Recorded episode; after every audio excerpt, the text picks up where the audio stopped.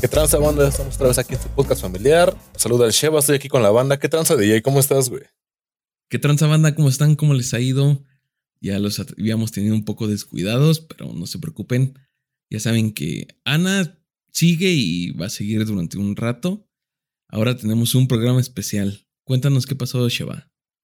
Ana es como la lepra. Pase lo que pase, siempre va a seguir ahí, ¿no? Ya lo dijo, ya lo dijo Ben Hur. Como ya lo dijo Ben Hur, todos, todos nos tenemos que pasar por ahí. Y este podcast en especial eh, lo queríamos hacer desde hace muchísimo tiempo, pero a las chicas se lo, lo habíamos ofrecido, pues les barría, decía que no, que, que, iban a decir de ellas. Y afortunadamente tenemos una muy querida amiga desde hace tiempo que dijo: Pues yo sí tomo el toro por los cuernos y yo sí me voy a rifar. ¿Qué onda, Leo? ¿Cómo estás? Hola, yo soy Leonor y pues bueno, yo soy estudiante de sociología y pues también con, e, entre tantas y tantas cosas, una de las teorías uh, con las que me identifico es con la feminista. Exacto, entonces ya lo dijo Leo, pues este programa lo vamos a platicar de, de feminismo. Entonces, no sé si, si quieres empezar con algo DJ o directamente le paso la voz a Leo para que nos explique un poquito en qué va esta idea, pues para que la banda se contextualice un poco. Pues precisamente eso era lo que le quería preguntar a Leonor.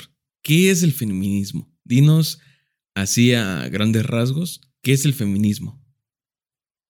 Pues de manera introductoria, el feminismo lo que busca es la equidad entre hombres y mujeres, porque, pues bueno, en nuestra sociedad no es, seguramente han escuchado el término de que, por ejemplo, es una sociedad patriarcal, posiblemente. Y, si no están familiarizados con él, o para quienes no lo estén, pues es básicamente como que mm, el, la, dominación masculina sobre mujeres y, niños, así burdamente. Y lo que se busca en el feminismo es que pues las mujeres seamos, tengamos el mismo valor social que los hombres. Y, bueno, cabe como aclarar que no, hay un, no hay como un solo feminismo, porque también a veces, incluso dentro del feminismo, llega a haber como ideas diferentes, ¿no? Porque el feminismo no es lo mismo, por ejemplo, para mí, que soy una mujer occidental, mexicana, eh, que para una mujer que es afroamericana o para una mujer africana o, para una mujer que vive en eh, los Emiratos Árabes porque para ella tal vez su idea de sentirse libre, plena y valorada es, por ejemplo, tomando un ejemplo así como muy claro, la vestimenta, ¿no? Por ejemplo, yo me siento muy cómoda si traigo una falda corta, si traigo pantalón, si traigo ropa ajustada o a veces no tan ajustada, pero no me voy a sentir eh, cómoda porque no estoy acostumbrada y no forma parte de mucho de mi cultura usar, por ejemplo, un, eh, no, recuerdo cómo se llama este como velo que traes en la cara. Un burka. un nombre específico. Es una burka. Sí, creo que sí. Y, pues traer como ropa más, más holgada. E incluso dentro de, lo que es la, religión eh, musulmana, también hay como extremismos. Están los talibanes que como que son los más extremos y, hay otras, no, no todas las mujeres musulmanas, o sea, están bajo como, este régimen talibán o, esta corriente de pensamiento y de cultura. Y, pues ellas se sienten libres, plenas y felices trayendo como las ropas que, conocemos, eh, no sé, completamente tapadas, ropa que no es para nada ajustada, que no muestra la silueta del cuerpo ni la cara, solamente los ojos, o en algunos casos sí la cara, pero no el cabello. Y, y para ellas así es el sentirse plenas y también es respetable. El feminismo no tiene solamente una cara y, pues bueno, ya, ya si quieren como que poco, a poco nos vamos como empapando de eso mientras lo vamos explicando.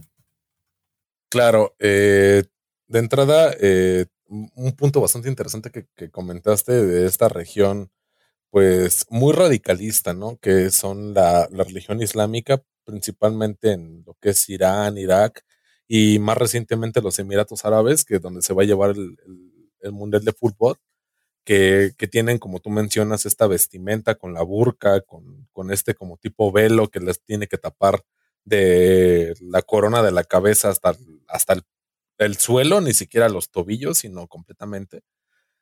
Eh, me llama la atención el hecho de que, como lo mencionaste tú, al final de cuentas es una, una rebelión tal vez, es una opinión, es una libertad de expresión en cómo te vistas, en cómo tú te sientes, pero que en estas eh, zonas geográficas sí está muy delimitado y, me llama mucho la atención en el caso, por ejemplo, de, creo que es Irán o Irak, no recuerdo, pero que en los años 50 eran mujeres que andaban, como tú mencionas, con falda, con vestido, con lo que ellas quisieran. Y a partir de que entra eh, un problema político más apegado al islamismo extremo, eh, se les limita el, el, libre, la libre expresión en cuanto a su vestimenta y creo que todos hemos visto ese meme de, o meme o imagen o infografía de que era una mujer palestina en los años 50 o una mujer iraní a lo que es ahora y es completamente radical, ¿no? Era como cualquier persona normal de cualquier tipo de esa época a lo que ahorita es que prácticamente es un, es un velo completo y no me puedes ver, ¿no? Entonces yo creo que esa radicación más que, enfocarnos a género, es enfocarnos a, la religión, ¿no? Que, entró en ese periodo histórico temporal que desafortunadamente a estas chicas pues las mermó, tal vez sus mamás o sus abuelas sí pudieron vestirse como ellas quisieran, pero a partir de que entra este régimen, eh, pues les merma la libre expresión, que creo que es algo bastante interesante, como lo mencionas. Eh,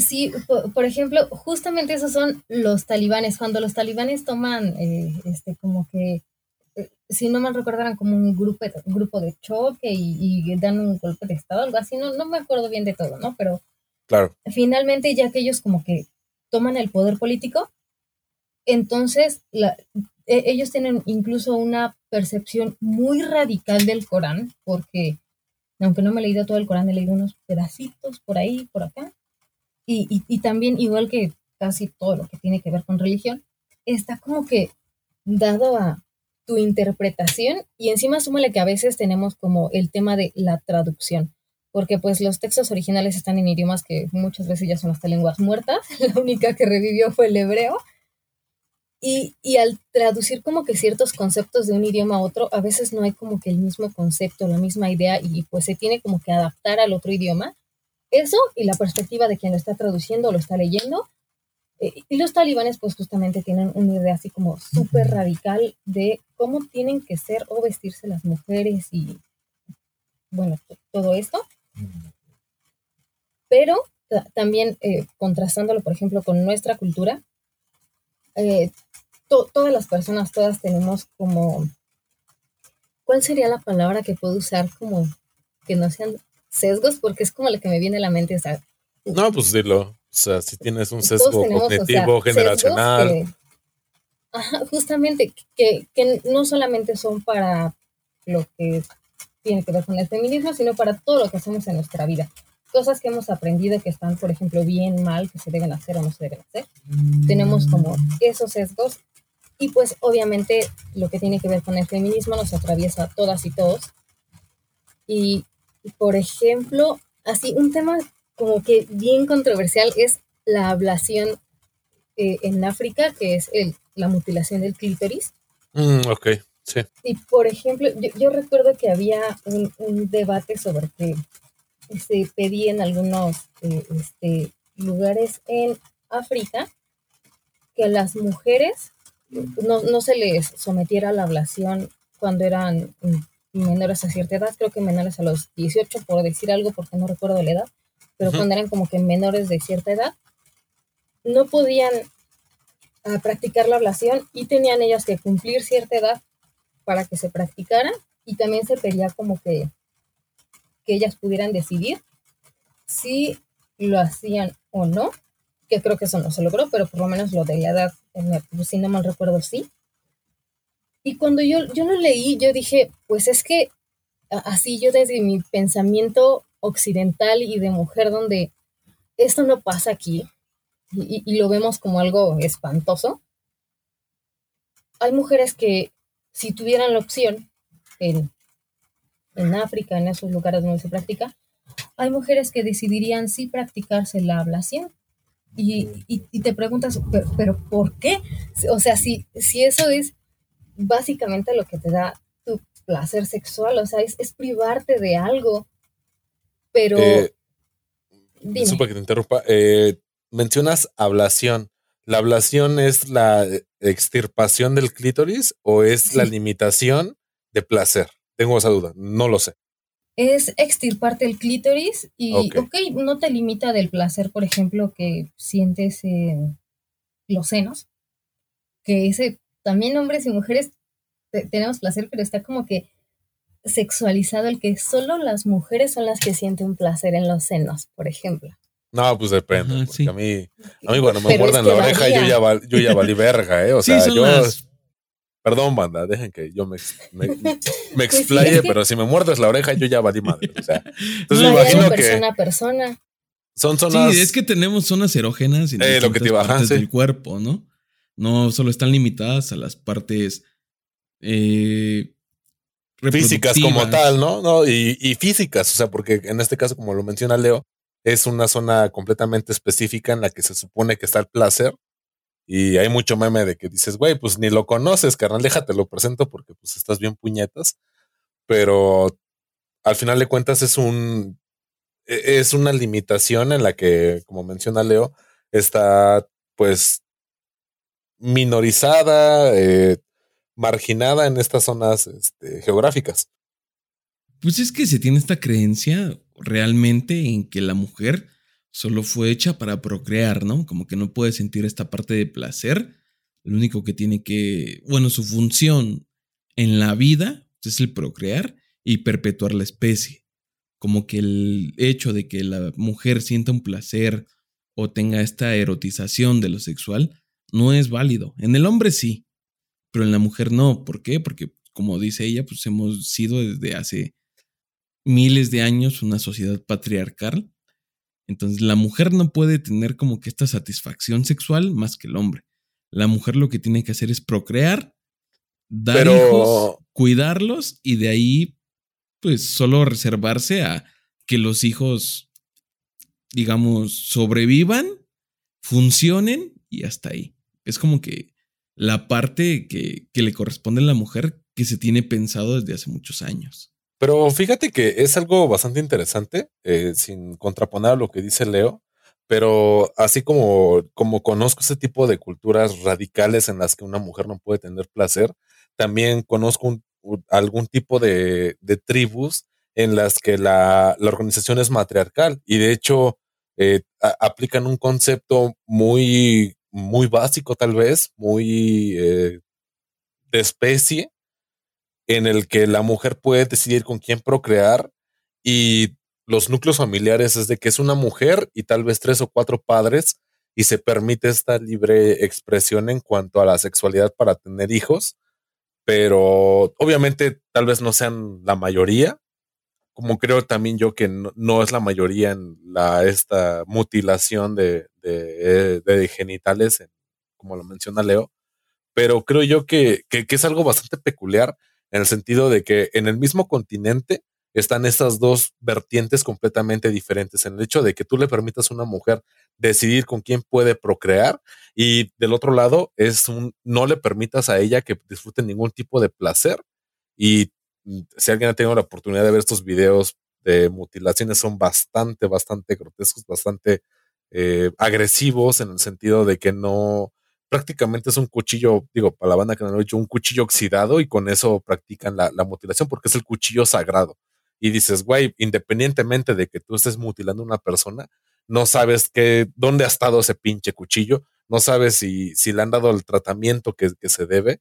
Y, de entrada, independientemente de que me quites o no la, la satisfacción, creo yo que ya, ya estás vulnerando incluso mi, mi salud porque tú no sabes dónde ha estado ese cuchillo. Entonces, sí me, me gustaría como que hacer esa mm, disyuntiva en el sentido de que en el mismo continente hay ramas de, de diferente, tanto religión como creencias, en el que de un lado es la mujer es libre de decidir con quién procrear, que tal vez sí sean las menos, pero del otro lado es un, tú no puedes recibir placer, tú no puedes eh, satisfacerte con, con, el sexo como lo hace un hombre, pues por esta diferencia cultural que volvemos a lo mismo, ¿no? O sea, ese es un espejo.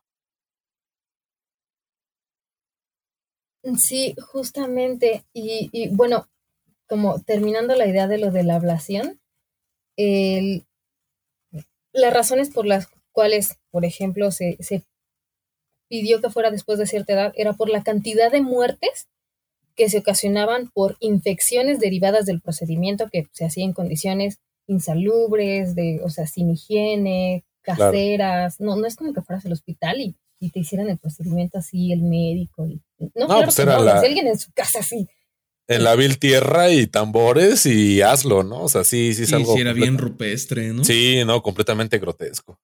Y, y por ejemplo, de, de la, bueno, y, también este, con respecto a las mujeres que decidieran o deciden que, que, si tuvieran la decisión, ellas decidían practicarse la ablación, es porque para que seas aceptada socialmente, tienes que tenerla. O si no, pues serías como el bicho raro, o sea, para desarrollarte, para ser aceptada socialmente y también lo que incluye pues casarte, formar una familia, y algo que está visto también como el, desarrollo de una mujer, ¿no? El tener una familia y, tener hijos, o sea, porque, porque si no eres una fracasada solterona y, este, y, eso prevalece en todas las culturas, no importa la religión, o sea, el tener hijos. Y por ejemplo, el contraste con estas culturas que la mujer es la que predomina, podríamos decir que es una estructura matriarcal.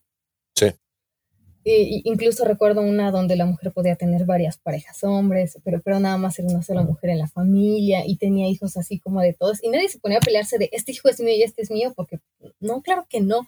Los niños que ella tenía eran de todos y todos los la cuidaban y los cuidaban y todos aportaban al hogar. Pero eh, e, estas sociedades o estas eh, estructuras, estas culturas, las excluyen de la sociedad, o sea, casi casi nos las ponen como que una tribu que vive por ahí en, en medio de la sabana, en África. Sí. Y, o sea, incluso la idea que tiene, África de por sí ya es como que excluida del mundo occidental y el oriental. Civilizado, es como Otra cosa. Aparte, piensas en África y te imaginas animales salvajes, tribus ahí con, por ejemplo, tambores, lo que dijeron, cuando eh, en África hay personas blancas, albinas, y hay supermercados, hay ciudades y también tienen una desigualdad de la riqueza terrible, de, la eh, riqueza y los recursos. Fíjate que ahorita que, tomaste un tema bastante interesante que, quería mencionar, eh, en el sentido de que hay veces que uno como, como occidental, que, que creció con esos privilegios, eh, en épocas antiguas, no tan antiguas, tal vez 200, 300 años, pues sí tenías que designar a la mujer a que nada más fuera mm, esa dadora de vida, eh, la procreadora, tu pareja estable y pues la clásica, ¿no? Tu, tu, catedral y tus capillitas. Pero se me viene a la mente el, el recuerdo de... No recuerdo honestamente quién fue la que creó el, libro de Frankenstein, pero si no mal recuerdo, su historia es de que su papá era un escritor muy famoso y en una eh, reunión que tuvieron en algún lugar determinado con mucho escritor, ella quiso proponer sus ideas y la tiraron como de que tú no tienes opinión, tú, tú no vales madre, tú, tu opinión aquí vale a pura chingada. Entonces ella como lo tomó como de reto de decir es que mi idea es buena y lo voy a hacer y crea a Frankenstein, bueno, al doctor Frankenstein y al monstruo de Frankenstein. Y, se hace un bestseller y todos, ah, no mames, es que yo conviví con tu hija, ¿no? Y la chingada. Entonces el papá, recuerdo mucho una, una cita que decía, es que no sé por qué ahorita quieren venirse a tomar la foto o a que reconozcan a tal escritor de que estuvo con mi hija, cuando fue el momento de que la apoyaran, todos dijeron que no, que, que no valía una chingada. Y yo creo que, que, ese ejemplo lo podemos trasladar a, varias etapas, Sor Juana Inés de la Cruz, eh, Marie Curie, o sea, muchas mujeres que han querido destacar, pero en este, mm, pues, esta ideología, esta eh, idea de que por ser mujer mm, pierde como que el, el, valor de su opinión, creo que desde ahí viene trabajándose el feminismo de una manera tal vez un poquito más lenta, pero que que sin duda marcan las bases de, la ideología de hoy en día, ¿no? No sé, Leo, si, estoy en, equivocado o, estoy pendejo. Pues sí, como, vaya, es que la documentación que tenemos en, a nivel mundial siempre es como que más de Europa, porque no porque Europa fueran los únicos que hicieran algo, sino porque Europa documentaba las cosas, o bien había documentaciones de otras culturas, por ejemplo, Mesoamérica y todo lo que es América, pero pues su documentación era destruida y, solamente nos quedó la europea. este, y, sí, como, pero es como de siglo XIX a la fecha que hay como que, tenemos documentación de eh, lo que, por ejemplo, pueden encontrar como olas feministas, porque los dividen así, pero, pero hay, hay como intenciones de que la mujer sea reconocida y validada por, por ejemplo, la mujer que descubrió la fisión nuclear. Marie Curie. Eh, eh, no, no fue Marie Curie. La fisión mm. nuclear. Eh, sí, fue más adelante. Algo así.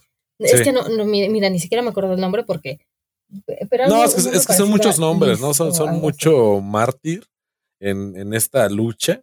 Pero sí, como lo mencionas, al final de cuentas no fue Marie Curie, pero Marie Curie descubrió materiales radio, radioactivos, para. pero eh, lo, lo, que tú mencionas, o sea, de hecho hay una película, ¿no? De la, de la señora que tú mencionas, que, que pues dentro de sus limitaciones pues, le tocó chingarle para que la tomaran en cuenta y dijeran, güey, pues yo sé hacer esto. Y, y, creo que no es cualquier pendejada, ¿no? Porque pues estoy manejando materiales que sé que, que quien sea se le cae la piel con esto y con eso te puedo propulsar un, un pinche cohete a la luna. O sea, es algo bastante interesante tomarlo desde ese punto de vista. Y por ejemplo, la que descubrió la fisión nuclear, ella le dieron un premio, un premio Nobel a su jefe y a sus ayuda, a sus compañeros de laboratorio, pero ella no. Sí. El. Ay, pero había otra cosa que. Antes de saltar como que a esta, había otra cosa ah, que, que, que quería mencionar. Y se, ah, sí, ok, la, la historia del feminismo, por ejemplo algo así como que un ejemplo bien, bien específico. Ah, eh, o, bueno, les voy a hacer primero una pregunta. Ustedes, no sé, si por ejemplo tenemos una, una mujer asiática y un hombre asiático y una mujer negra y un hombre negro y, una eh, mujer eh, de piel blanca y un hombre de piel blanca, ¿cómo los organizarían en grupos? O sea, por, por parejas.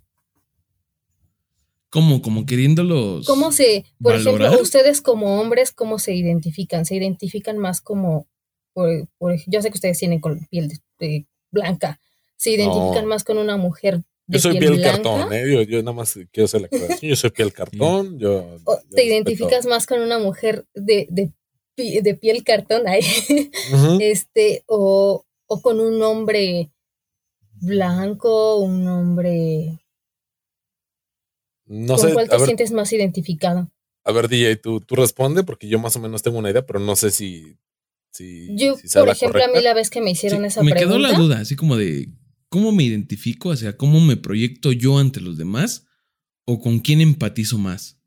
Pues como, como finalmente como en términos de, persona, ¿con quién te sientes como más entendido? Por ejemplo, a mí la primera vez que me hicieron esa, esa pregunta, me dijeron una frase de Simón de Beauvoir, y perdón por el terrible francés, que es, no se nace mujer, se llega a hacerlo. Y, y, pues después nos preguntaron como, o sea, tú como mujer te identificarías más con una mujer afroamericana o con un hombre blanco. Y, pues yo, yo que soy de piel blanca. Y pues yo pienso pues con el hombre blanco, ¿no? O sea, él sería como que si, si, hacemos, si culturalmente nos han enseñado como cosas de cómo son las, eh, así, las parejas, así, toda la expresión del, del, racismo, porque pues no significa que una mujer blanca no puede estar con un afroamericano o viceversa, pero pues como que pertenecemos, pertenecemos, podríamos decir, a la misma raza o el mismo color de piel, ¿no? O sea, nosotros somos como que esos, pero pues es que ella, la, la afroamericana también es mujer. ¿Por qué no me identifico con otra mujer, aunque tenga unos rasgos visuales diferentes a los míos? Y las dos somos mujeres y estamos en condición de mujer y un sistema capitalista y patriarcal nos vulnera igual a las dos, o incluso a ella más, porque, pues, bueno, tenemos toda esta historia de que, que también es la, la, represión hacia las personas de piel oscura. Ajá. no, piel negra, creo que de piel, oscura, porque yo me puedo identificar con la gente de piel oscura, pero no soy negro, entonces yo creo que la piel, o afroamericanos o descendientes de, pues de negros, esclavos, al final de cuentas, eh, pues sí, sí es diferente la percepción a lo que nosotros tenemos en cuenta como latinos, como color cartón, a un blanco, ¿no? y también a la gente color cartón se le discrimina. Pero, por ejemplo, el voto. Creo que más, ¿eh? A la gente color cartón. Al menos aquí en esta parte. Sí. Yo creo que sí. Pero bueno. sí. Espérame, pero vamos los que organicémonos. Primero, a ver, tú DJ di tu, tu, tu, idea y ahorita yo, con, o sea, yo, yo expreso lo mío. Pues yo, mira, yo he sustentado muchas veces esta idea de que realmente el mexicano carece como que de identidad, ¿no? Como que llega un momento en nuestra historia que no sabemos realmente quiénes somos y es parte de este choque entre la Europa y, América. Porque cuando nos conviene somos muy mexicanos y somos muy de raíces prehispánicas y defendemos lo de América y lo que éramos antes de que llegaran los españoles. Y de repente negamos estas raíces y nos queremos ir más a lo caucásico, o más a lo europeo, de decir, ¿sabes qué? Pues yo ya me desapegué de lo que era antes. Eso está como que muy, pues así en términos más coloquiales, pasado de moda.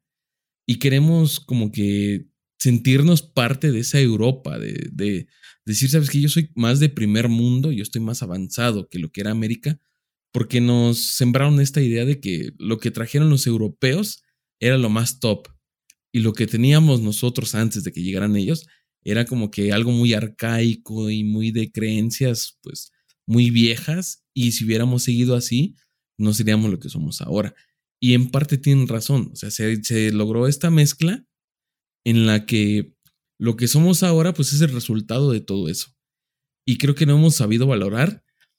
Y creo que realmente el mexicano carece de esta identidad de que no sabe de dónde proviene ni hacia dónde va.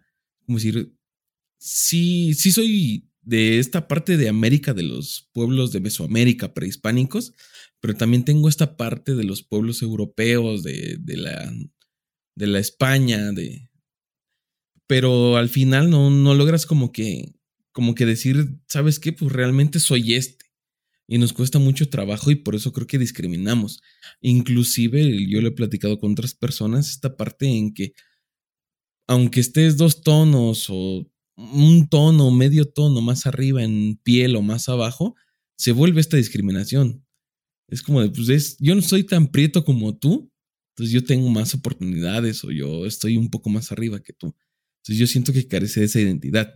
Entonces, cuando me preguntas tú con quién realmente te identificas, con un hombre blanco o así, sí es como que ponerme entre la espada y la pared porque, te digo, no, realmente el mexicano no, no sabe de, de identidad, no sabe a dónde pertenece, sabe que está ahí, sabe que es la creación de esta mezcla, pero si tú le preguntas hacia qué lado te vas, pues no, no sabrá elegir. En algunos puntos te va a decir, ¿sabes qué? Pues yo soy de aquí, de América, porque mis raíces y lo que tú quieras, pero en otras partes te va a decir, no, pues es que yo soy más europeo, yo soy más de allá. Inclusive se ve en el día a día, mucha gente dice, no, pues es que mi apellido es español, mis abuelos son españoles, o sea, yo soy más de allá que de aquí. Pero de repente llega el 16 de septiembre, cuando todos se sienten bien mexicanos, bien nacionales, y dicen, no, es que mis raíces, que, que nosotros éramos hijos de dioses y cosas así. Entonces, me causa mucho conflicto cuando preguntan esto, porque yo realmente no, no te sabría qué responder. Yo te digo que me yo me identifico más pues, con la mezcla, con, con el mestizaje. Yo realmente sí me considero así como que mestizo totalmente. Yo soy el resultado de estos 500 años que han pasado y aquí ando.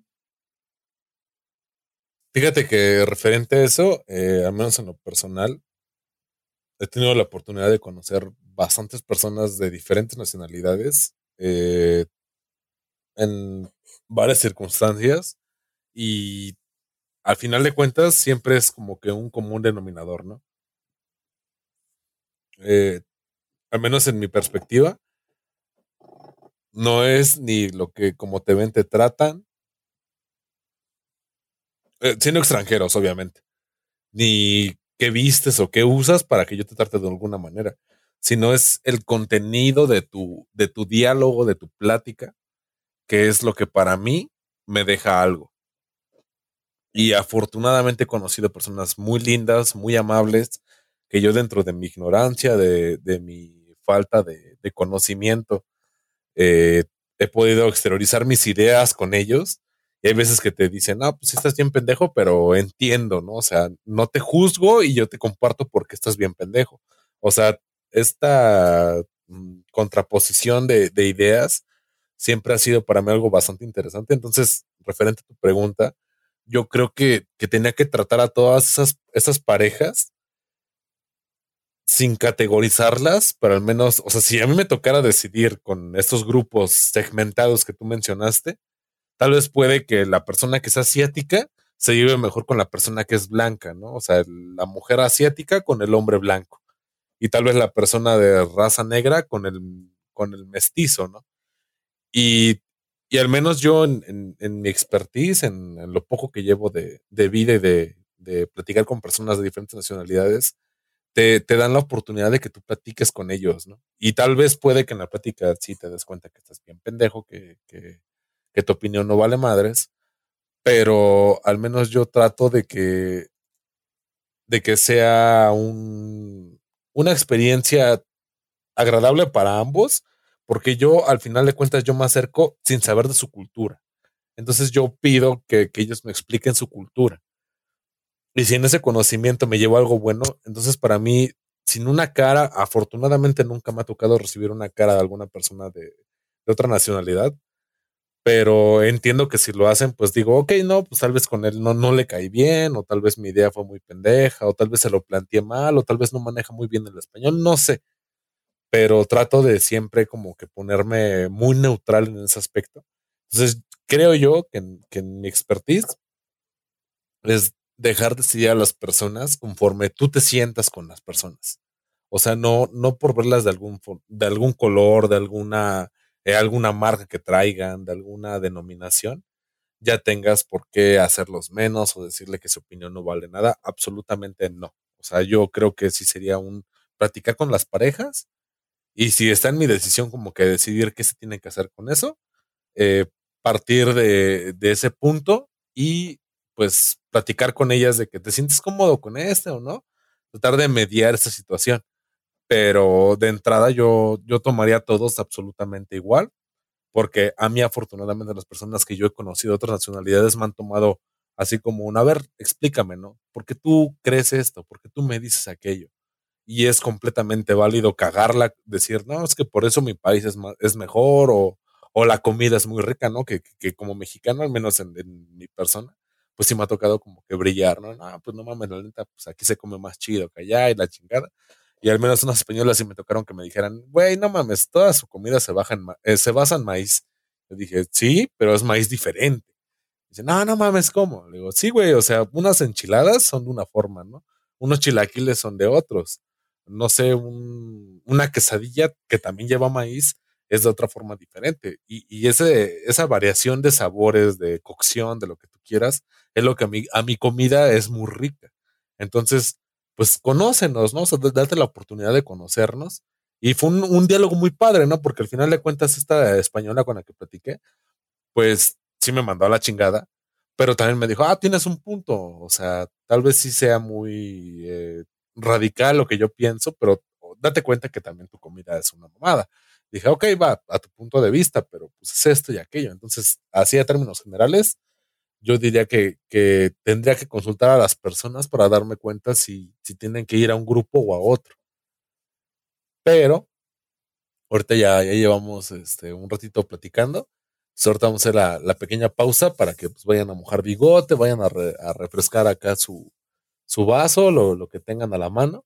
Y ahorita Leo, pues ya que nos juzgue con, con lo que acabamos de opinar, pues para, para continuar con la plática, banda. Entonces, pues ahorita, ahorita, ahorita continuamos.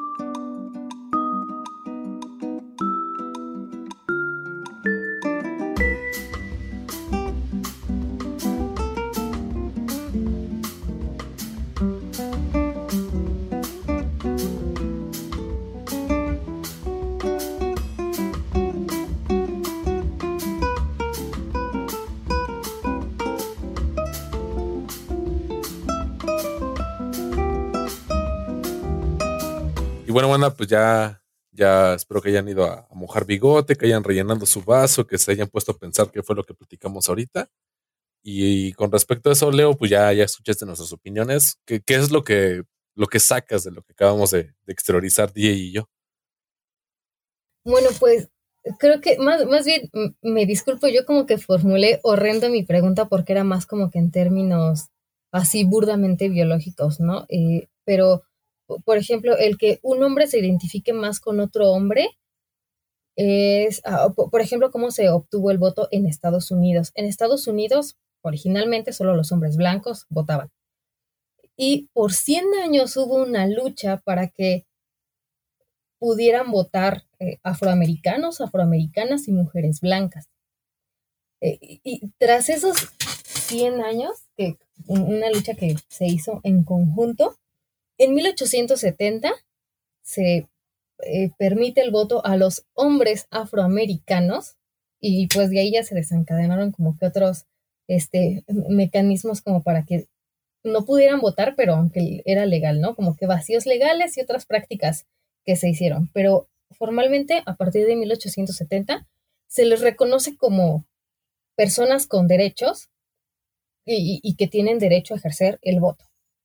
Y hasta 50 años después es a las mujeres, en 1920, que se les permite votar a las mujeres blancas. Y, uso este ejemplo porque Estados Unidos es el ejemplo perfecto de racismo a través de los años. Y aún sobre eso, primero prevalece un sistema patriarcal de dominio masculino antes que a las mujeres de su mismo color de piel, pese al racismo existente, reconocerles el voto y pues su la validez de su palabra y de su opinión social.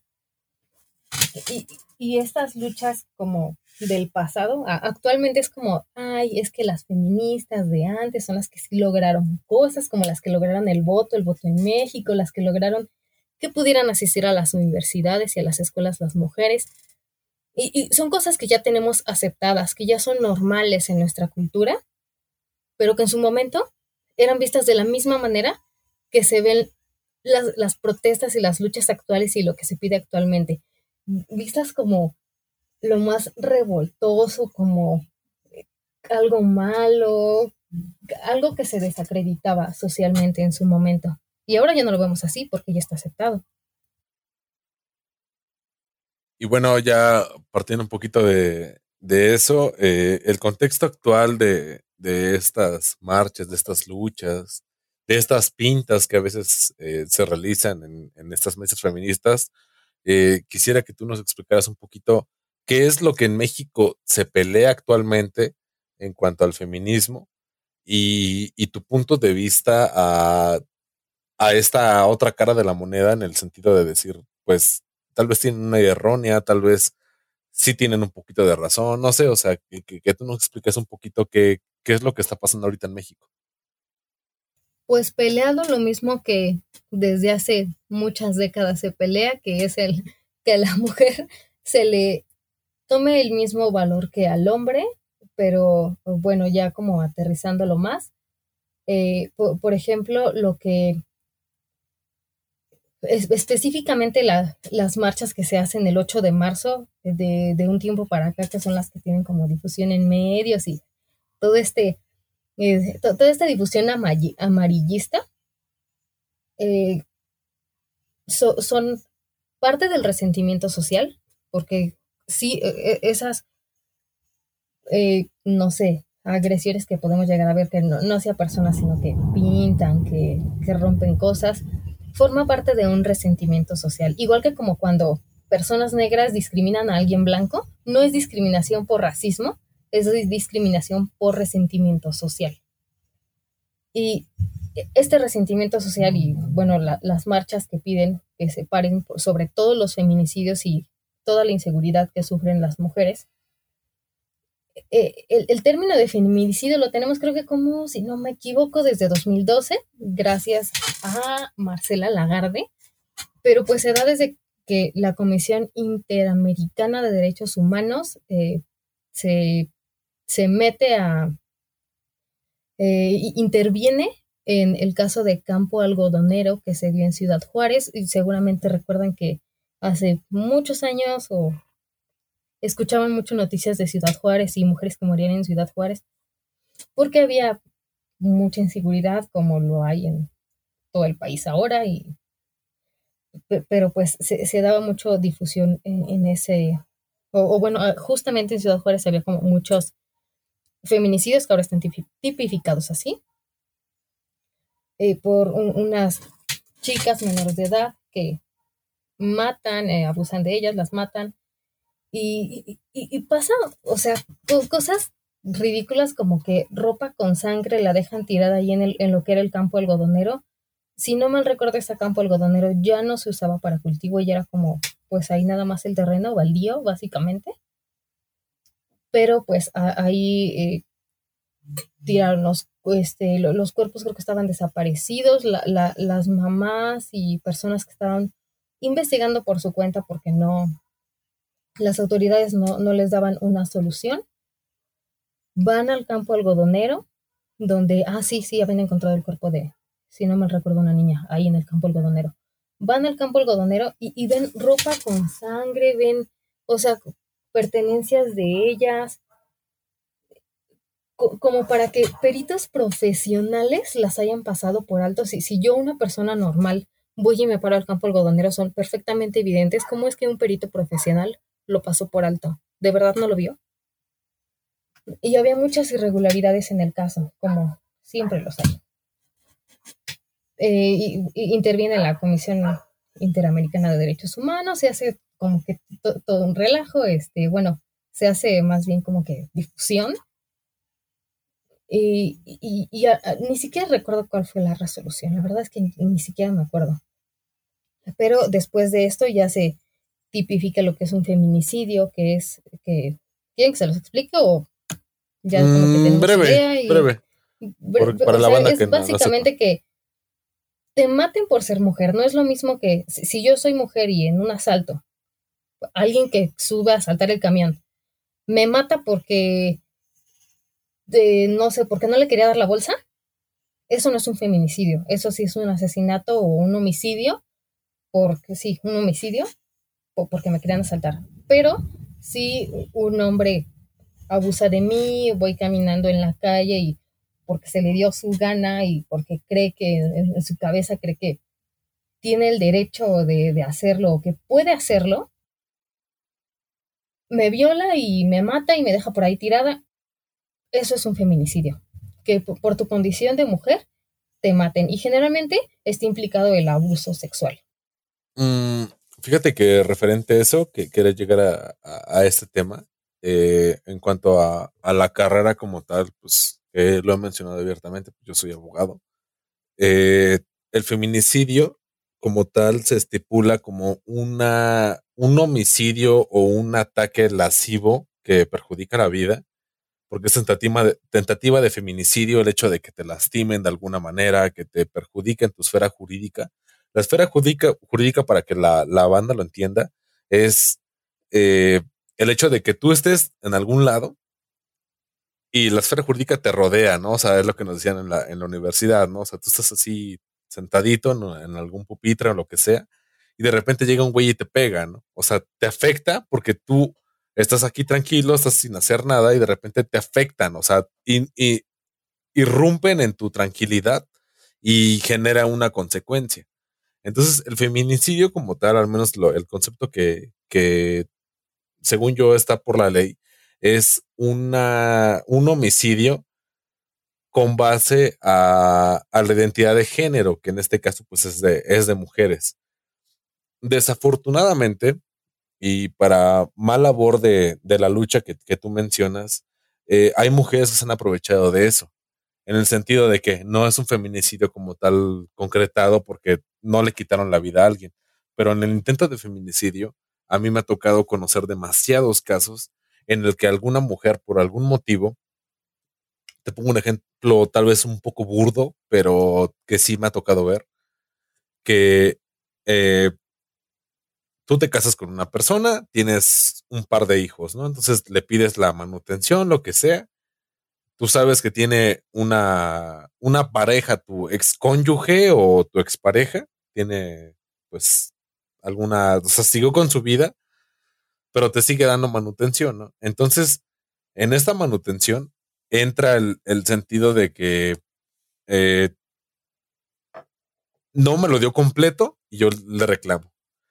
Entonces, desafortunadamente, este delito como tal constituido, creo yo que, nada más en México está constituido como tal, como el amparo, eh, no, no se constituye como tal porque desafortunadamente las muchas mujeres han abusado de este intento de feminicidio porque creen ellas que, que por no darles la manutención completa ya les están atacando, por reclamarles sin agresión verbal, sin agresión física, las transgreden y lo, lo tipifican como feminicidio. Desafortunadamente las autoridades, y más en México, lo he mencionado en otros podcasts, eh, tú, el MP es un puto huevón. O sea, el MP, mientras lo, menos logras trabajar, él es más feliz. Pero en esta situación se ha abusado de más el, término en el sentido de que cualquier cosa te lo tipifican como tal. Y, y como lo mencionas, ¿no? Tal vez en, en, una combi te roban, desafortunadamente pierdas la vida, pero no es porque esa persona te odiara y quisiera matar a una mujer o a un hombre, ¿no? sino simplemente pues la situación se dio y le quitó la vida a una mujer o a un hombre. Entonces pues ya es un robo agravado y, las consecuencias que, conlleva eso. Pero actualmente, y, lo digo de primera mano porque conozco un caso bastante, bastante peculiar, bastante agresivo en ese sentido, por una mm, disputa familiar, se, se pierde la credibilidad jurídica del, dicho feminista, tal vez, de decir, es que él, él agredió a mi mamá en esa situación, le quitó la vida cuando realmente, cuando lees el expediente, cuando se llama mecánica de hechos, cuando tú te das cuenta qué fue lo que realmente pasó, no era que él atacara o él quisiera matar a, a esta mujer, sino fue un, un homicidio eh, accidental que desafortunadamente pues, la persona pierde la vida y actualmente este, es, esta persona pues la, está cumpliendo muy cabrón. Entonces creo yo que sin, sin que te molestes y en, dentro de mi ignorancia a lo que yo he visto, que hay veces que la, la tipificación de algo, hay mucha gente que toma la bandera sin saber qué es lo que realmente significa y quieren tipificar a eso y es por eso que las autoridades en vez de apoyar a la persona que se dice, sabes que a mí sí me pasó realmente esto, a, otra persona que dice, sabes que a mí medio me pasó, pero tal vez no, no se concretó, tal vez esto, tal vez aquello, y las autoridades tanto pierden el interés como que se abarata el término. Y creo yo, al menos en las personas con las que he podido platicar, que ese es el mayor problema en cuanto a marchas, en cuanto a, a la opinión pública general de decir es que se están manifestando porque las están matando. Es un hecho completamente real, es un hecho que sí está pasando. es un hecho que nadie puede negar porque empezó en Juárez y actualmente es en cualquier parte de la República. Hay mucho enfermo, mucho maldito, mucha gente súper pendeja que cree que lo mejor para que su vieja no le dé celos es quitarle la vida. Y eso sí es un derecho, eso sí es una, un derecho en cuanto a la persona afectada, en cuanto a su familia, que, que los afecta. Y creo yo que, que desafortunadamente por este mal uso de ciertas personas se ha ido mm, detrimentando de cierta manera en el hecho de que ya, ya lo tomamos como tal vez una ofensa, lo tomamos como, como un, güey, pues no es para tanto, o, se quejan por pendejadas, tal vez porque sí he escuchado ese comentario. Entonces, no sé, Leo, a, partir de, de, lo que se estoy comentando, tú que me digas que me imagino que has sabido de gente que sí lo ha, lo ha sufrido y también hay gente que ha abusado de ello. Que tú me digas como que un punto neutro en, en este balance. Pues hay, por ejemplo, o, hay, hay, un choque entre el... Eh, bueno, primeramente es, es, importante aclarar que como ciudadanos, aunque, aunque es cierto que el desconocimiento de la ley no... Te exime de responsabilidades. sí, justamente, también, pues si, si yo sufro algún tipo de violencia, agresión o cualquier cosa que yo vaya y denuncie, y, digo, no, es que es un intento de feminicidio. las autoridades, que, sabemos perfectamente cómo es la práctica, pero es responsabilidad de las autoridades hacer una investigación, eh, evaluar las cosas correctamente y definir si es o no un feminicidio o un intento de feminicidio. Eso es responsabilidad de las autoridades. Y, ya si una persona en su ignorancia lo, define así, las autoridades tendrían que aclararle, ah, bueno, es que en realidad es esto, y pues ya con base a lo sucedido, a los hechos, llevar a cabo el procedimiento, ¿no? Que, en la práctica e, es completamente, sabemos que cualquier cosa que te pase fuera de un feminicidio, ¿no? Ellos tratan como de que te vayas, de que no les des trabajo, de que desistas de denunciar, y, por diferentes, mm, de, diferentes maneras. Y, bueno, por, otro lado también tenemos como este choque entre que comúnmente se dice, es que hay mujeres que se aprovechan de, por ejemplo, del movimiento MeToo o, o de, de los movimientos feministas para sacar provecho de los hombres. Y, también eh, como que la otra cara de la moneda es el que bajo esta bajo este argumento hay mujeres que sí sufren violencia, hay mujeres que sí sufren cosas y que se les acusa de querer aprovecharse para no asistirlas, para no ayudarlas y lamentablemente termina en abusos hacia ellas, este, en incluso en la muerte de, de muchas de ellas, que, casos incontables podemos mencionar. Y, y bueno, con, con, respecto a las marchas, normalmente se hacen, la, marcha se conforma como por, igual que en todas las marchas, porque no, o sea, las del 2 de octubre también, cuando, cuando van como que a conmemorarlo y diferentes marchas que se hagan, siempre hay como que grupos dentro de la marcha, colectivos, y, generalmente como dentro de esos colectivos hay personas que perdieron un familiar, una amiga y van como pidiendo que ya no se replique esto porque pues ya no vamos a poder revivir la verdad, pero que, que ya no se replique y justicia porque generalmente lo que ocurre es muchas irregularidades en los procesos y, y sabemos que la justicia, no, las mujeres, no, o sea, no solamente para las mujeres, eh, en general para las personas, hombres y mujeres, la justicia es para quien tenga dinero, para quien pueda pagarse un abogado, para quien tenga dinero o poder, que casi siempre van de la mano, porque pues es una sociedad capitalista. Si, tienes o dinero o poder, entiéndase por poder influencias, que conozcas a alguien o que seas alguien influyente, vas a tener a la, vas a tener justicia y, no necesariamente una, no, no podemos decir una justicia justa, porque pues si yo tengo influencias, aunque yo haya hecho algo, pues no me va a pasar nada. si ya en el peor de los casos consiguen a alguien que, que pague mis platos rotos, a, alguien a quien echarle la culpa. Y, pasa, no, o sea, no nada más con los feminicidios. No es un secreto que esto ocurra. En las marchas tenemos a quienes van marchando como más pacíficamente, eh, pidiendo como pues que se que, haya más igualdad, que haya justicia para las mujeres que no la han tenido y también para prevenir que porque todas estamos expuestas en diferentes niveles, unas más y unas menos, prevenir que no suceda. Porque, por ejemplo, si eres una mujer que, eh, vaya, sabemos que en México, si eres de piel blanca, tienes más acceso a oportunidades, mejores salarios y generalmente es como que la parte de los mexicanos que, que es como que más favorecida, privilegiada. Entonces, pues si soy una mujer morena, estoy más expuesta a que me hagan algo que una mujer blanca. Y, y aún así ninguna somos inmunes, pero una tiene como que más acceso a seguridad y, y a justicia que otra. También en las marchas tenemos algo que, por ejemplo, no se le da difusión en los medios. Siempre sacan a las chicas del bloque negro, que son las que ven vestidas de negro.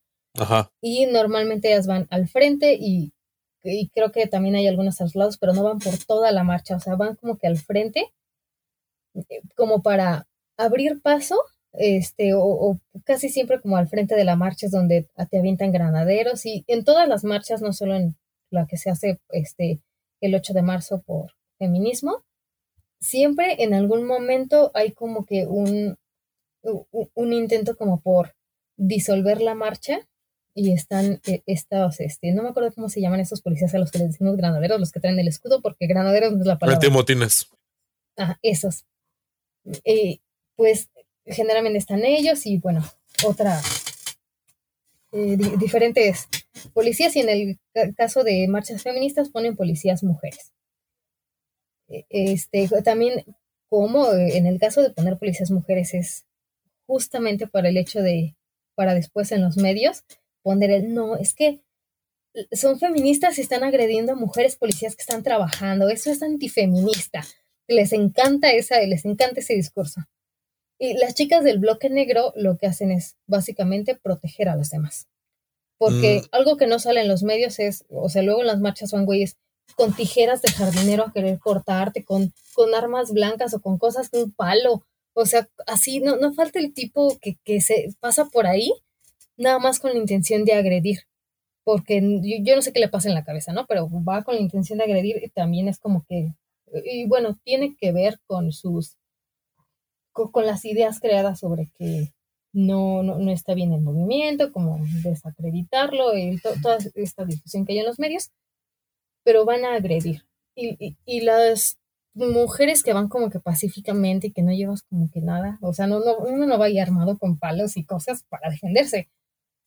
Pero las mujeres del bloque negro, las chicas del bloque negro, eh, básicamente ellas son las que se fletan la parte fea, porque también son las que se, se enfrentan como a este tipo de agresores para no, no golpearlos, sino, o sea, no, que, que se vayan, que se alejen pero pues también a veces ha tenido que ser, este, quitarles lo que traen o tratar como que ya cuando ven una bolita de mujeres como que, están más dispuestas a, defenderse, pues ya, este, deciden no hacerlo y, se alejan de, de, la marcha. No, no he sabido específicamente de casos en los que algún tipo que se haya acercado así a agredirlas, eh, cara a cara las agreda, pero sí pasa el, pues ya como que de espaldas les avienta piedras y cosas así. Eso ¿Y tú has acudido a estas marchas?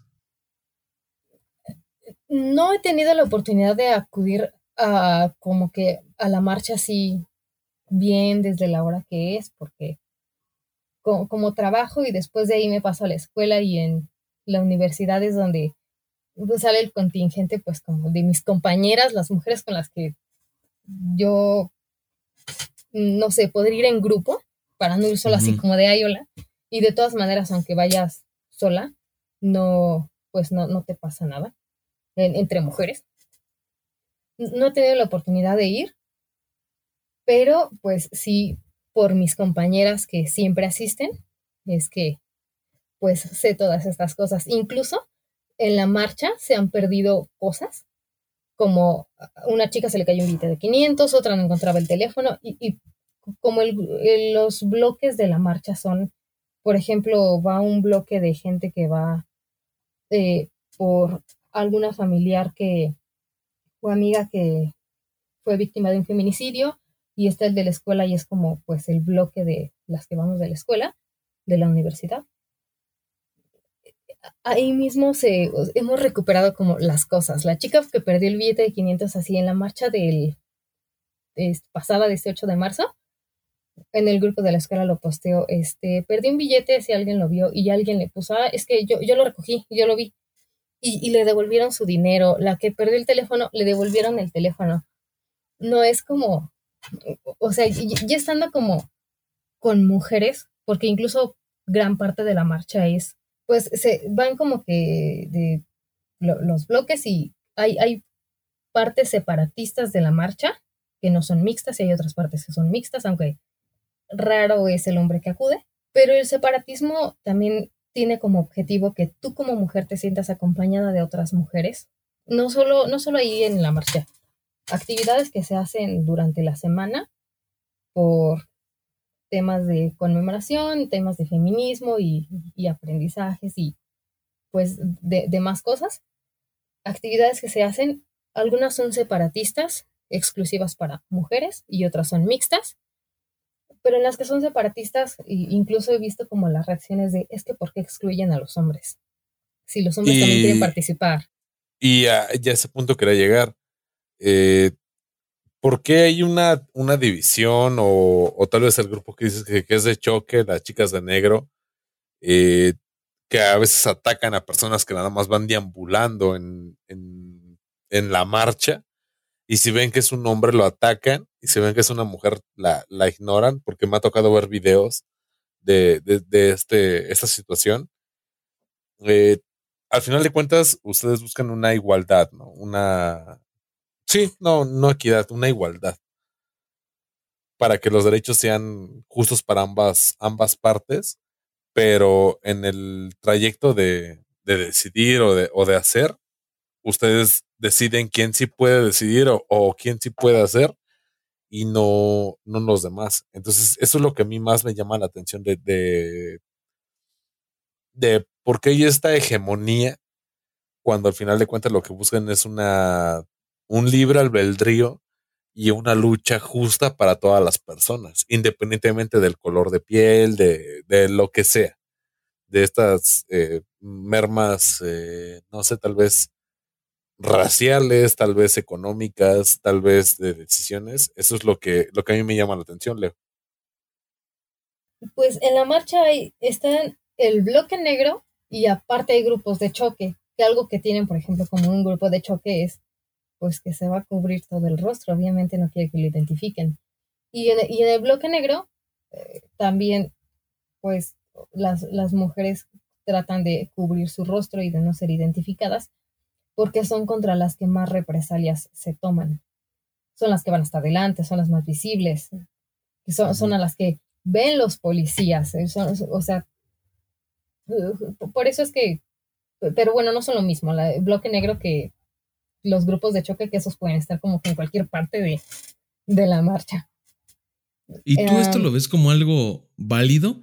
Porque yo he leído opiniones de varias chicas en las que expresan que estos, bueno, estas chicas que se diferencian por ser bloque negro, el grupo de choque, ellas expresan que no las representan. Es como decir, las demás como que se segmentan, porque yo sí he leído esto de decir, las que van, no sé, marchando pacíficamente, esas sí me representan a mí. Pero las que vienen y hacen destrozos, hacen pintas, se meten con los hombres directamente por el hecho solamente de existir y ser hombres, esas no me representan.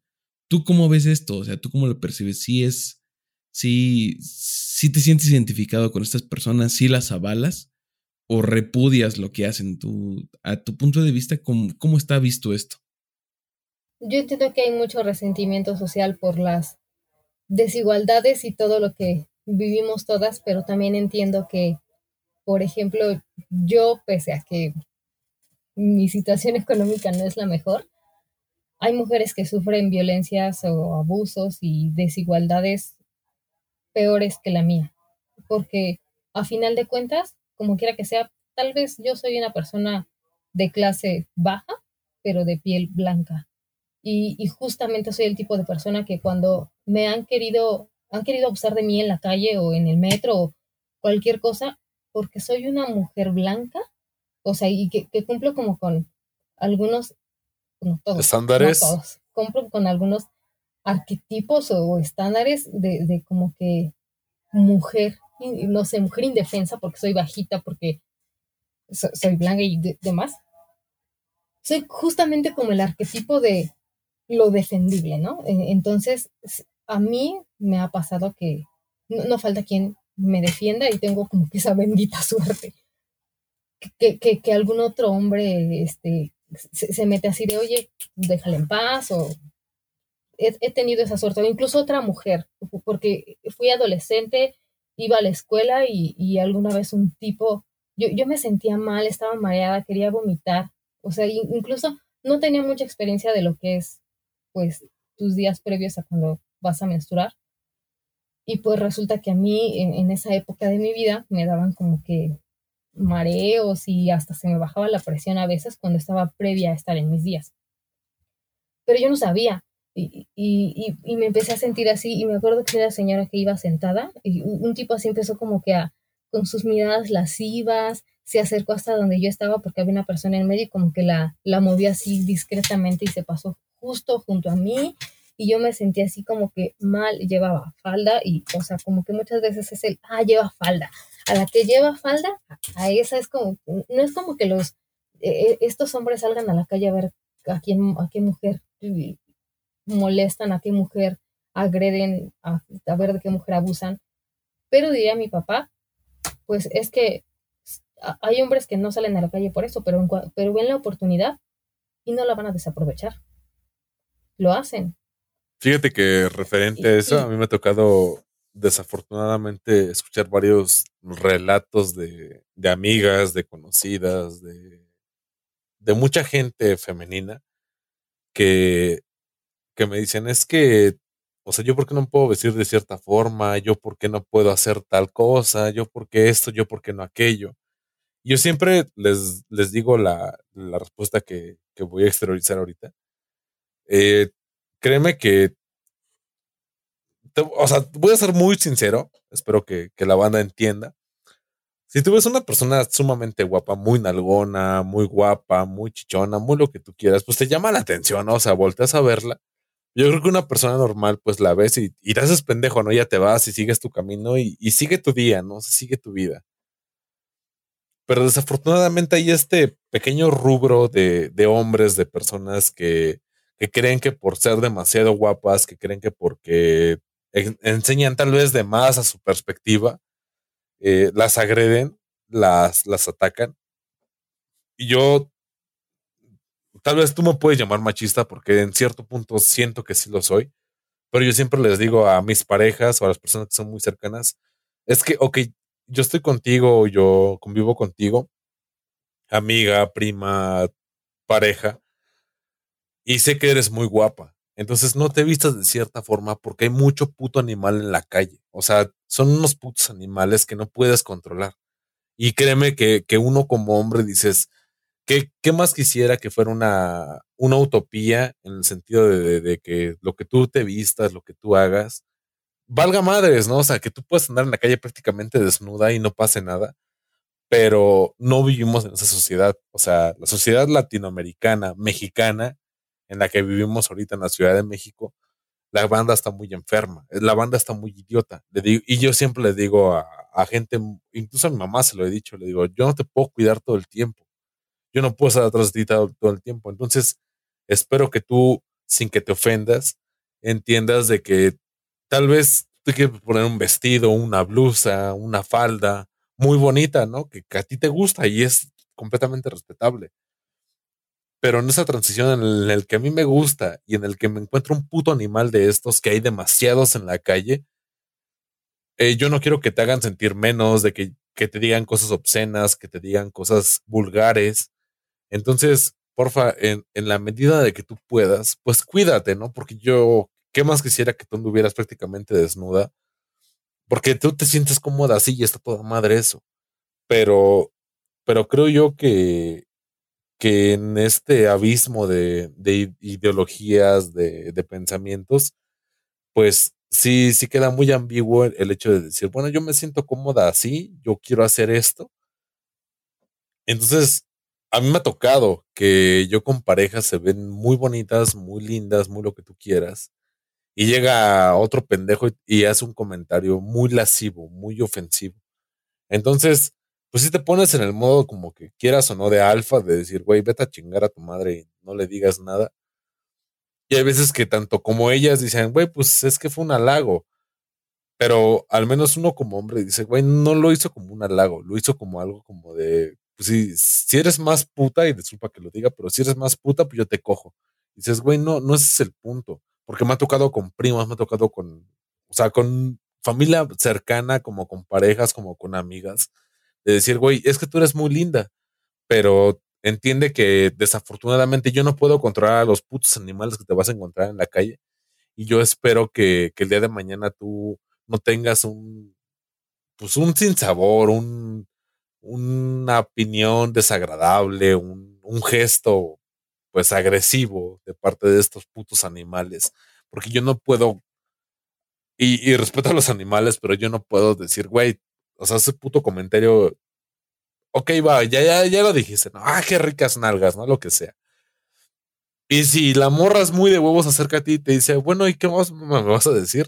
Honestamente, se te caen los huevos y dices, no, pues, pues ya mejor me meto a trabajar, me hago pendejo. O sea, es un comentario más por chingar que yo en todo el, el tiempo he tratado de evitar porque digo, güey, no, no se merecen eso en una sociedad utópica en la que tú puedas andar como tú quieras, lo puedes hacer, pero desafortunadamente aquí en Latinoamérica y aquí en México, y hay testimonios de europeas que vienen a México, y dices, güey, yo ando sin Brasil en, en el Zócalo y me están diciendo obscenidades, me, de lo poco que puedo entender, pues, pues no, no es agradable. Entonces yo les recomiendo a chicas de Francia, Alemania, de donde sea que vengan, no lo hagan porque al final de cuentas eh, se van a llevar esta, esta impresión y eso es algo que, que, creo yo que hay veces que, que, queda un poco en el... Mmm, en este libre albedrío, en esta decisión propia, en la que dices, bueno, ok, yo tengo tales atributos, yo los cuido, yo los valoro, pero también no me quiero exponer a que me toque uno de estos animales, porque como te digo, o sea, yo siendo, honestamente, yo no soy feminista, pero entiendo el, valor y el respeto que cada quien se merece. Y, y si tú, tú tal vez haces una actividad que, que otro puto animal que no sea yo lo hace, dices, güey, ¿cómo te puedo defender? No estoy ahí, ¿no? O sea, también tú, creo yo que, que queda un poco en el, no sé, en la reflexión, en la sabiduría, en el pensamiento de cada persona, que, que dentro de sus medidas se cuide cada quien, ¿no? O sea, eso es lo que a mí me interesa, Leo, que, que tal vez tú me digas, puede que, que, sí, puede que no, pero honestamente creo, creo yo que también es un punto bastante interesante de que cada chica tiene que, que tocar. Pues justamente lo que se busca en toda protesta feminista y en toda marcha y cualquier vertiente del feminismo es que seamos respetadas, no que tengamos que cuidarnos. Exacto. Porque ¿a qué, a qué nivel tienen que llegar las cosas para que... bueno, termino la pregunta que, que, que, me hizo DJ y voy con la tuya porque no he terminado la de él. a huevo. Eh, la, yo no desacredito a las mujeres que hacen pintas, que van en las marchas, porque pues lo que estaba contextualizando es que aunque yo no tengo como muchos privilegios, casi ninguno, recibes ni algunos, social ¿no? ni económico, sí me encuentro en una posición en la que no estoy tan vulnerada como otras mujeres y de parte de mí tal vez no hay ese resentimiento social y tal vez yo no lo hago, pero no por eso tengo el derecho de desacreditar a otras mujeres que han sufrido diferentes formas de la violencia y los abusos que hay de un sistema que está configurado para la desigualdad de sexo eh, y, ah, de, un montón de cosas que si quieren también les explico eso, pero pues quiero terminar sus preguntas. No, no, no las voy a desacreditar porque son mujeres igual que yo, porque ellas han sufrido diferentes formas de violencia. Y entiendo que hay resentimiento social de parte de ellas, tanto que lo han vivido o lo ha vivido una familiar, su hermana, su amiga, una compañera de la escuela, una compañera de trabajo, o, lo ves, lo, lo, ves como lo sufren otras mujeres y te sientes impotente de no poder hacer nada. A veces porque también me ha tocado y a veces no, no, no sabes qué hacer, ¿no? Si, si, por ejemplo, ves el típico jefe en el trabajo, que algo que se replica muchísimo en los call centers, y si se meten a un grupo de Facebook que hable de memes de call center o de cualquier cosa que haga burla de lo que pasa en un call center, por ejemplo, por tomar cualquier ejemplo, que es como que la forma godines de... No, no, no, no, godines, no, incluso es peyorativa la palabra. Es como la forma de... Mm, para personas como de clase media, media baja, eh, es como que la forma de, la oficina, ¿no? Porque está el trabajo informal y el trabajo formal.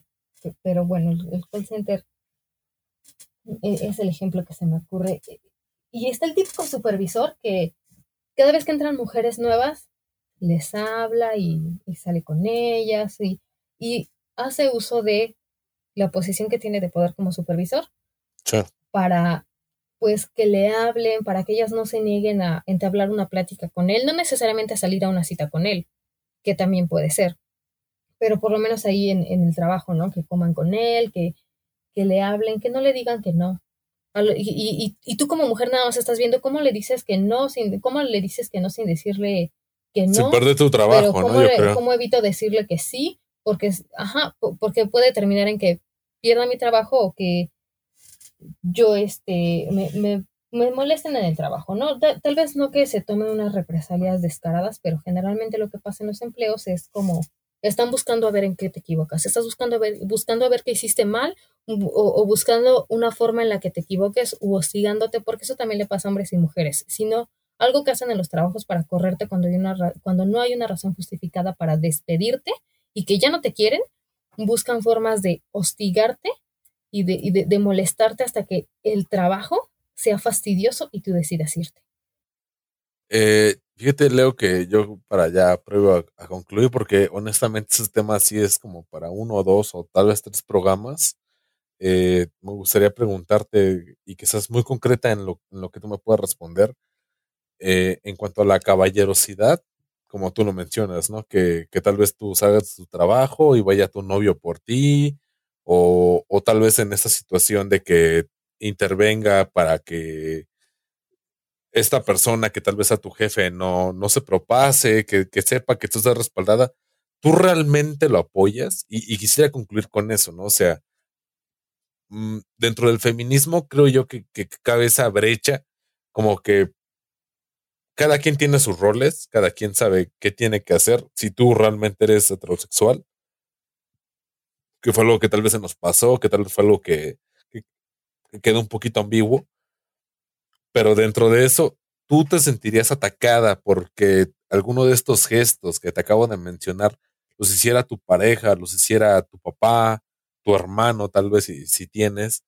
eh, ¿te sentirías agredida o, o, dirías, bueno, pues es parte de, o sea, quisiera que concluyeras con eso, porque pues ya, ya nos aventamos un ratito y, y honestamente sí te invito que, que, que, que tengamos una segunda parte de este, tema. Pues sí, sí me late que tengamos como una segunda parte. La, o sea, ¿te refieres a si ellos lo hicieran con otras mujeres? No. Que tú, sintiéndote vulnerable en esa situación, que tú les platiques, ¿sabes qué es que mi gerente me acosa? Ah, ok, lo que tú pusiste de ejemplo, el por qué no te cuidas, porque cuida cómo te vistes, cuida cómo, cómo eres, qué haces. ¿Eso? No, no tanto, sino el hecho de que dentro de lo que la independencia que te brindó tu familia y, tu pareja y, tus decisiones, que tú sientas mm, tal vez mal dicho agradecida de que siempre está ahí tu papá, tu hermano, tu pareja para apoyarte, o tal vez tú digas, sabes que sí, yo sí puedo manejar esto y aléjate, o sea, quiero que tú me digas puntualmente, eh, en estas situaciones, ¿tú te sientes bien o te sientes mal para que la banda un poquito lo entienda? Pues es que ahí juegan, eh, es que son, dos cosas. Una es el, eh, por ejemplo, el que como hombre, tú tienes que cuidar a las mujeres que son de tu dominio, de tu territorio, las mujeres que son de tu familia, incluida tu pareja, tus hermanas, todas las mujeres que te rodean y que son algo tuyo, porque dentro de como estos mandatos de lo que es ser hombre o ser, sí, de lo que es ser hombre, tú eres el dominante, el poder, eh, el poderoso, el alfa y el que defiende. Y eh, la caballerosidad es una de las cosas que son como que uno de los mandatos de lo que se supone que debe ser un hombre. Y, un hombre heterosexual, ¿no? El, máximo eh, arquetipo del machismo, del hombre macho. Ok. Por eso hay mujeres que tienen conflicto con la caballerosidad, no porque nos moleste que alguien sea amable con nosotras, pero sí hay como que, pues justamente el conflicto y la confusión de, bueno, o sea, lo, hace por ser amable o por, o, esto es machismo, o, o, sea, tienes ese conflicto en la cabeza. Claro que no estoy de acuerdo en que como mujer tú seas la que te tienes que cuidar, porque en realidad como sociedad, como los hombres, al igual que las mujeres, los seres humanos, aunque tengamos impulsos que forman parte de nuestra naturaleza, somos seres vivos racionales. Y un impulso emocional u hormonal no puede más que nuestra racionalidad. Sin embargo, sí hay en esta sociedad como mecanismos que nos dictan que los hombres pueden hacerlo y que tú como mujer eres la que no tiene que provocarlos, pero pues en realidad esa forma de decir que los provocas eh, eh, es, es, también subjetiva, por decirlo de alguna manera, porque pues hay niñas de tres años que han sido abusadas por sus familiares y no creo que le, no creo que una forma de provocación era como jugaba con sus muñecas. Sí, claro, o sea, es lo que te repito, o sea, al final de cuentas hay unos animales completamente insaciables, enfermos, imbéciles, que, que no, no representan a lo que es un hombre pero ese es el punto, ¿no? O sea, al final de cuentas tú crees que tanto un gesto de caballerosidad sea mal visto como una independencia de la gente que te rodeas, tu familia, tu pareja, tus amigos, que te dejen ser. ¿Crees que esté mal? O sea, esos dos puntos es lo que me quisiera cerrar con eso. Y pues supongo que depende del contexto, porque ¿cuál es el gesto de caballerosidad? Que sean amables y, mm, no sé, si yo necesito, eh, estoy del trabajo y quiero ir a la tienda por dulces y alguien va a ir y es hombre y me dice, ah, no te preocupes, yo traigo los dulces y trae como que cosas para todos y, o sea, es como una cortesía de yo voy por las cosas que necesitan comprar de la tienda. Ese también podría ser un gesto de caballerosidad y no me vulnera. Exacto. Pero un gesto de caballerosidad que podría vulnerarme es Ay, a ver, tengo que pensar en un ejemplo, no me acuerdo de ninguno. sí, sí, sí pasa. Ah, ¿Te ha pasado alguna vez que por, ser caballeroso como tengas como una mala reacción para pues tratar de poder explicar el ejemplo? Eh, sí. Por ejemplo, a mí me ha tocado que, que yo trato de de guiar a las personas en una zona fea, en una zona difícil, o darles un consejo que digan, güey, yo ya sé qué hacer y yo me cuido sola. Dices, verga, o sea, ok, sí, tú ya sabes qué hacer. Por lo que tú sabes, por lo que tú has experimentado, porque esa zona tú la conoces, está chido. Pero yo no lo hago para que tú ni te ofendas, ni me des las nalgas, ni nada, sino es un... Yo lo hice de corazón, güey, porque aquí está culero. Y sí, como que me, me reclaman el, el sobrehecho de sobreadvertirles. Yo digo, güey, o sea, yo no lo hice con ninguna intención, ni siquiera acostarme contigo, ni hacerte menos, ni nada, sino es un güey cuidado, porque esta zona está fea. yo te cuido de esa manera. O sea, para mí eso es una manera caballerosa de cuidar o de proteger a alguien sin que te metas en, dimes y diretes más allá, si no es un güey, yo te dejo en, una puerta y espero que te abran la puerta y te metas. Y si no te metes, pues güey, pues yo aquí me quedo como pendejo y te corren, te dicen, güey, eso vale verga. Pues al final de cuentas, pues ya, ya vale madre. Entonces, quisiera que tú, tú me explicaras eso ya, ya para cerrar, para que, te digo, creo que este tema se da para otro programa, espero que se pueda dar, pero quisiera que tú, me explicaras un poquito eso. Pues e, en ese contexto, recuerdas que te comenté que, bueno, que les comenté, que como hombre protector, tú proteges a todas las mujeres que son de tu familia, de tu dominio, porque aunque sea tu mamá, en el momento en el que tú pasas de ser un niño a un hombre, tú eres también un hombre en la casa y tú tienes la facultad de proteger a tu mamá y tú, y, tú tienes como que e, en ese aspecto mayor rango que tu mamá, aunque sea tu madre. Tal vez. Cuando una, cuando tú te pones como así, yo te protejo, hay hombres que en su cabeza, o sea, y desde la experiencia de mujer lo digo, hay hombres que en su cabeza, yo no sé por qué piensan que el que tú les digas, bueno, está bien, o sea, acompáñame a la esquina a tomar el camión, ya, eso ya es como que pasas a ser parte de su territorio, de su ganado, de las mujeres de las que cree que puede, digamos, disponer. O, o sea, cuando no, no fue, por supuesto que ninguna, no, no, ¿en qué momento estuvo implícito eso, no? Y tú dices, para ti, bueno, es que para mí no. Pero el, desde la experiencia de mujer, yo no tengo cómo adivinar cómo para ti sí y cómo para ti no. Y normalmente, cuando un, un hombre se nos acerca como bajo ese contexto, o si viene un extraño y me habla, inmediatamente se activa ese mecanismo que ya tenemos en la cabeza de que somos sexualizadas y de que algo tiene que ver del que somos sexualizadas en que tenga ese gesto o se me acerque un hombre. Inmediatamente se acerca, se, se activa ese mecanismo de alerta de estar alerta de si se trata de eso o si sus intenciones no son esas. Y muchas veces, pues no, no tenemos suficiente información para poder determinarlo, pero preferimos sentirnos cómodas y seguras y rechazar el contacto con ese hombre porque la situación me, me, hace sentir muy incómoda porque en otras situaciones ya en mi experiencia de mujer me ha pasado y a todas las mujeres. Es rarísimo. Yo creo que no hay una mujer a la que no siempre, o sea, está, está ahí esa sexualización y el que crea que por eso ya le vas a decir que sí a algo que ya implica algo más, siempre está ahí. Incluso si ven ejemplos de, por ejemplo, videos que hacen en internet donde algún extraño se acerca a hacer cualquier cosa, ¿no? Chocarte la mano, a platicarte algo, a pedirte algo, lo que sea. Cuando se acerca con un hombre, que generalmente es un hombre quien lo hace, cuando un hombre se acerca con un hombre, hay un compañerismo, está este, ah, esta fraternidad que también la, la da el patriarcado, porque los hombres e, están en un ambiente seguro, o, sea, en tu cerebro no, no estás como que en el momento en el que se te acerca alguien extraño, estás alerta a ver si te pasa algo.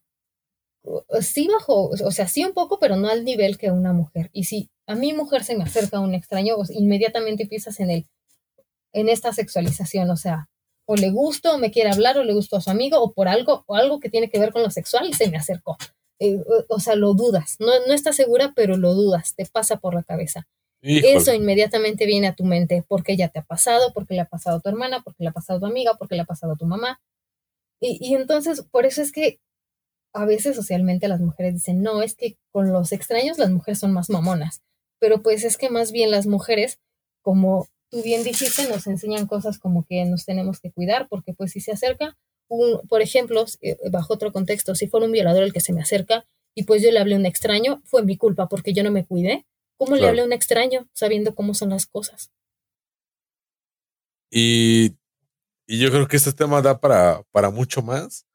Eh, de entrada agradecerle a, a, Leo que estuvo con nosotros. Va a salir una segunda parte porque hubo muchas preguntas que quedan en el aire hubo ideas de que tal vez DJ y yo quisiéramos este, completar.